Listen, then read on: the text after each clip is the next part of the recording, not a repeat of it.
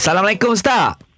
Waalaikumsalam warahmatullahi Hari ni kita nak cerita pasal warna. Betul ke ada warna-warna khusus yang disukai oleh Nabi untuk haiwan korban ni Ustaz?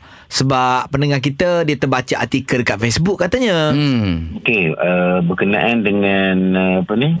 Uh, warna binatang korban ni. Ha, memang eh, memang Rasulullah uh, sallallahu alaihi wasallam memang dia ada uh, suka warna-warna tertentu. Mm-mm. Ha, memang dia suka warna tertentu. Jadi berdasarkan beberapa hadis Nabi SAW Okey. dalam menyembelih binatang tentang korban ni kan. Mhm. Ha, mereka letak susunan maknanya warna putih.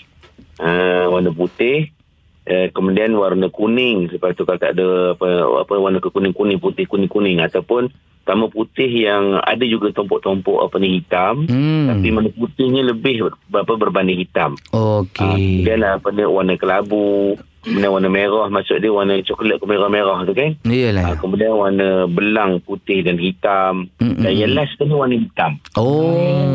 Ha, sebab ada hadis kan Nabi sembelih korban dia apa ni disembelih kibas ya, yang apa tanduknya apa besar Mm-mm. maknanya apa ni uh, binatang tu sehat kemudian warna dia uh, putih ha, setengah kata ulama amlahain tu maknanya putih bersih dia kata ada tompok sikit-sikit warna kehitaman Mm-mm. jadi putih ni lebih banyak berbanding hitam juga ada hadis. Nabi kata uh, dalam minta korban yang kulitnya warna kelabu lebih aku sukai berbanding dua ekor yang berwarna hitam Okey. Maknanya Nabi lebih suka yang warna yang, yang, yang lebih Cerah-cerah lah. sikit. Jelas tak lah. Mm-mm. Mm. Kan? Hmm. Ha, gitu. Baik. Namun uh, tak sah juga korbannya jika bimbang lah apa kala. Tapi itu sudah afdal.